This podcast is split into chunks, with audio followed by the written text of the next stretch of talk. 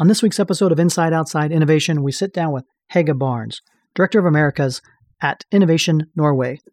Hege and I talk about the new innovations in green tech, clean tech, and electric vehicles, as well as how Norway is working with startups to help grow and support innovation both inside Norway and around the world.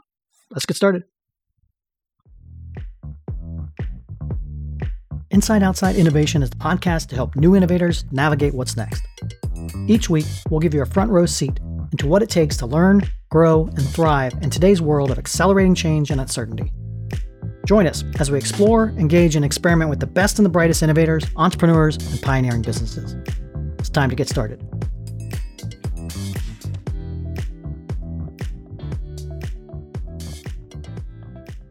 Welcome to another episode of Inside Outside Innovation. I'm your host, Brian Ardinger, and as always, we have another amazing guest. Today with me is Hege Barnes. She's the Regional Director for Americas at Innovation Norway. Welcome, Hege.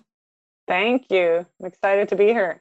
Hey, we're excited to have you as well. We got connected after the Will Ferrell Super Bowl ad for GM, where Will was declared that he was coming after Norway. And uh, so we wanted to set the record straight and go straight to the source and see what's actually happening when it comes to the world of innovation in Norway. So, what is Innovation Norway? Yeah, the whole EV campaign with Will Ferrell was sort of funny though. And we were very, very happy to tag along in that and, and sort of play along and, and have some fun. But it is actually through the way that we develop uh, the country. The green innovations, our slogan is powered by nature. You know, that's how we live and how we develop our destination. But Innovation Norway, yeah, it's the government entity for trade and industries. So we are sort of the trade council, Invest in Norway. We are the tourist boards and the development uh, agency for Norway. So we help companies from birth to success, to growth, to global success. So we have offices all over Norway and in 30 countries, I think, uh, all over the world. Um, we work very efficiently within the unique sort of um, competence areas that we have in Norway, where we see that we are stronger and have competitive advantages. And then we match that with the opportunity areas in the markets we are in. So I'm representing America. So we look at what's happening in US, Canada, and Brazil in, in particular. Looking at all the developments and, and, matching that with what competency where we can compete and use our, our resources efficiently. That makes a lot of sense. And obviously, yeah. probably a lot of us aren't familiar with everything that's going on within Norway. We hear of you know green tech and clean tech and a lot of, around the electric vehicles. I think mm. you're the mm. largest market share of electric vehicles uh, in the world. And I believe you're also expanding into other areas like the first fully electric autonomous container ship. So, what's happening in Norway that makes it this destination or a destination for some of the new mm. technologies when it comes to green and, and clean tech? It all based on again what I said. It is like this power by nature sort of mentality that we have after we discovered oil and became this big offshore industry. We're now saying that we need to move beyond that. We need to transition from an industry heavily dependent on fossil fuel into new green technologies, into new greener solutions. So in addition to the whole offshore industry sort of technology and deep insight that we have, we've also always been a seafaring nation and mm-hmm. shipbuilding nation. So the whole maritime sphere, the whole innovation above water and underwater has been, in addition to aquaculture, has been sort of core of who Norway is and, and our industry. And the development uh, that we've had. We live in a big country with a lot of space, so we had to innovate to sort of survive. And uh, we built up the industry and we built our communities, basically, the whole destination development over the last few years with this as sort of as a fundament. We are a destination or a country that's full of smart engineers, you know, engineers that are used to working in even harsh conditions. You know, half the countries about the Arctic Circle we're working out deep into the ocean areas and underwater and cold water temperatures. And we have the four, really four distinct seasons. So we used to working in tough conditions.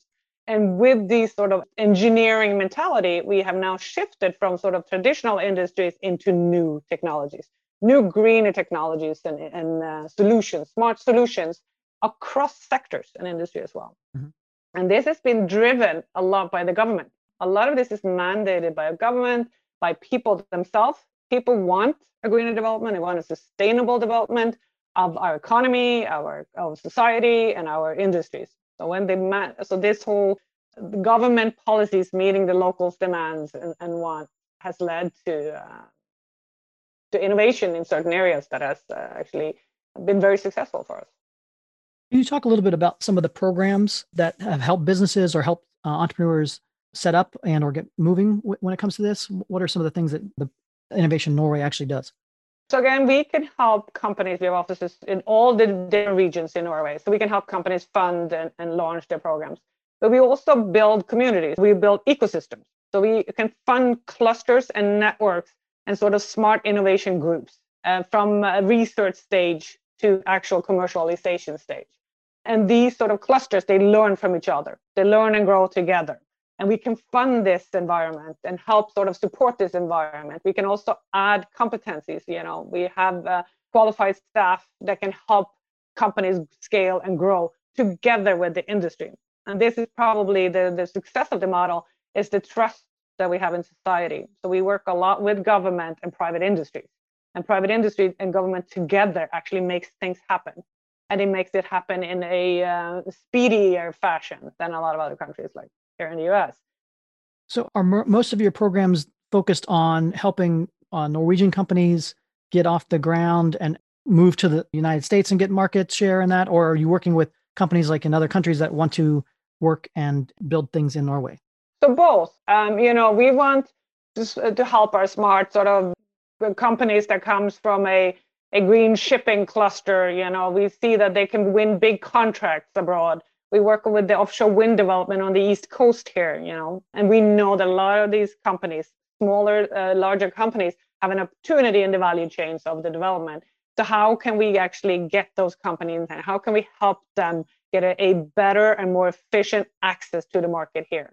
But at the same time, we are leading in this field. You know, we have the expertise. We've done this uh, many times over, and we have competencies from several sectors that works into the towards the offshore wind or the the smart transport, the smart mobility industries. So we can help that also uh, match their companies and bring American companies to Norway to learn and scale and grow their business there. We work both with sort of that uh, invest in angle and FDI angle and, and particularly maybe in that destination, you know, to test yeah. their products and services. Yeah. And you mentioned obviously that a lot of it's government driven, but this idea of public private partnerships and that. Can you talk how that kind of comes together? Talk a little bit more about how that actually works. In many cases, it works so that the government, either through us or any of the other sort of entities in orbit from research to development, they get funds that are earmarked towards certain things, either a phase to help companies scale and grow or to build out their products, to test and grow and scale their innovative products. And they can do that again in a cluster or a network. And then we are coming in with funding. We put requirements. We put, uh, you know, you need to do this and that and that to qualify. And then the private industry applies for that fund. And they need to follow these certain rules and guidelines. We also have investment arms to help give investment to, to uh, promising startups. And we can give that also to private or semi private entities or organizations in the different regions that can apply for funds that they then allocate to companies or uh, do an accelerator program.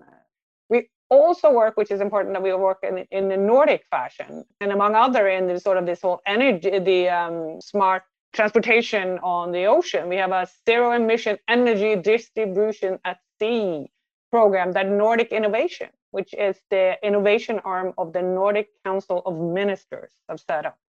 So then that's bringing Nordic technologies uh, together. You know, we're a small country, right. but together with all the other Nordic countries, we're suddenly 25 million people.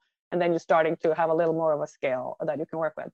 So they bring different entities, different experiences to the table, and then sort of they can fund it as well. Again, with certain requirements, and then the industry can apply larger companies or a port authority can apply for funds or one private company that will also sort of build up an infrastructure or a supply chain can apply for funds from that. A lot of this is also set up in an accelerated way so that we can actually add competence to them. You know, a lot of companies know the product part. And this is sort of a Nordic phenomenon. We're really good engineers. We're really good on yeah. the technology, but we're not so good at marketing and selling it, you know, so actually telling our story to be helping them in that sort of commercialization phase of, of marketing and selling their technologies and finding the right product market fit, finding the right market and scaling opportunities. That makes a ton of sense. And obviously, we hear a lot also about like Sweden, uh, and you mentioned the other Nordic countries. You know, there's a number of unicorn companies, startups that have come out of Sweden, and it's interesting to see all that innovation coming out from the Nordic countries out there. Can you talk a little bit more about the startup ecosystem there and what's it like to be a startup in Norway? What's the state of venture capital? What are the some of the things that you're seeing good, bad, or indifferent that are happening there?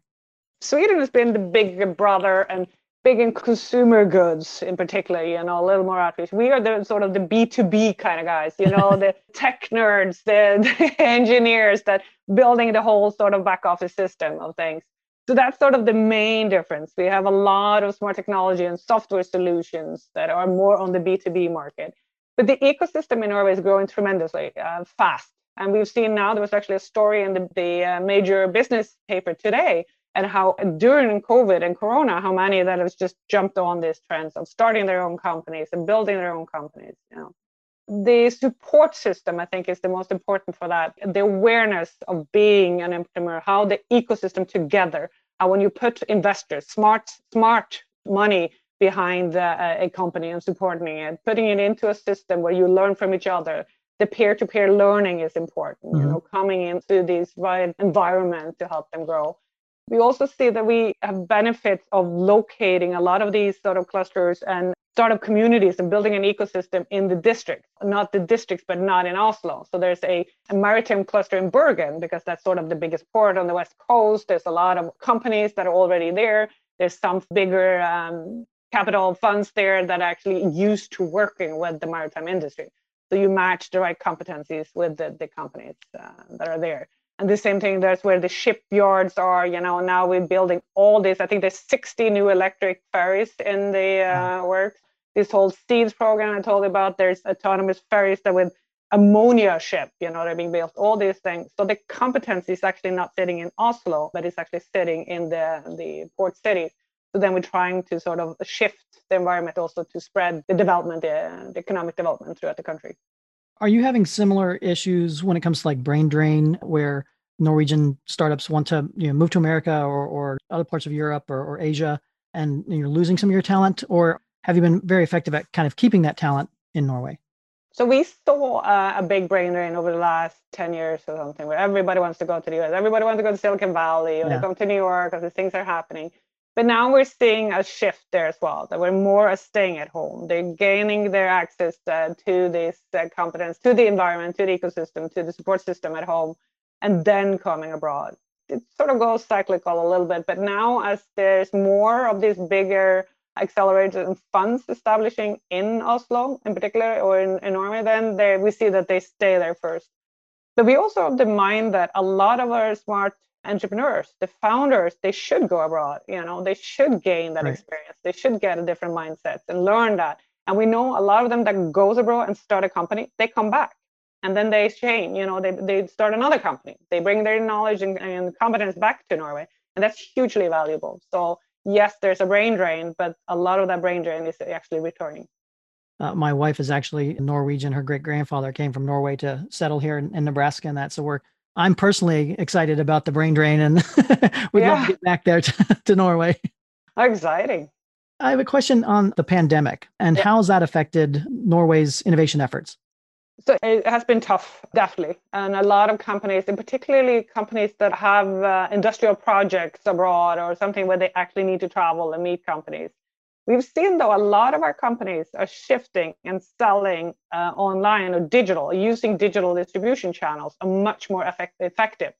So that's actually where we have used a lot of our resources and shifting the mindset, working with them on their competencies. Okay, so you can't be there in person, but how can you actually sell using a digital platform, even if it's a B2B or direct to consumers? Can you change your sort of whole business model or pivot and change your messaging a little bit and, and all that? So we've seen the business stagnant during the first phase of it, and then now it's actually picking up again. As I said, mm-hmm. there's a lot more companies starting up, and they think they're getting smarter and getting around it. But there's also be aware that in Norway, it was not a lot in the beginning when we noticed it here in the US. The case numbers were very low in Norway. The same sort of over the summer. Now it's very uh, intense over there. So now they actually have a higher um, level of cases than they had before, than we have had and all of Europe, except for UK and a few other countries, are slower in the vaccine distribution. You know, so they're a little bit concerned that this is stretching out a little bit longer. Absolutely. But I think the pandemic has affected everybody equally uh, across the world. The thing with Norway is that we have a good support system. You know, they are taken care of. There's a lot of funds being put into. They got a lot of crisis package. Nothing is perfect, but there's been a new package coming for a new package and, and help support that. So that I, I, guess there's a lot of opinions there whether it's been good and bad, but it's been in effect. The government has been on the case. And the good thing about disruption, however you know bad it is, it forces folks to be yeah. more innovative and, and think differently about the problems that they're facing and and forces action a lot of times. So it'll be yeah. interesting to see how everybody comes out of this. I guess the last question I want to talk about is how can companies in the US learn from or work with things that are going on well in Norway when it comes to innovation?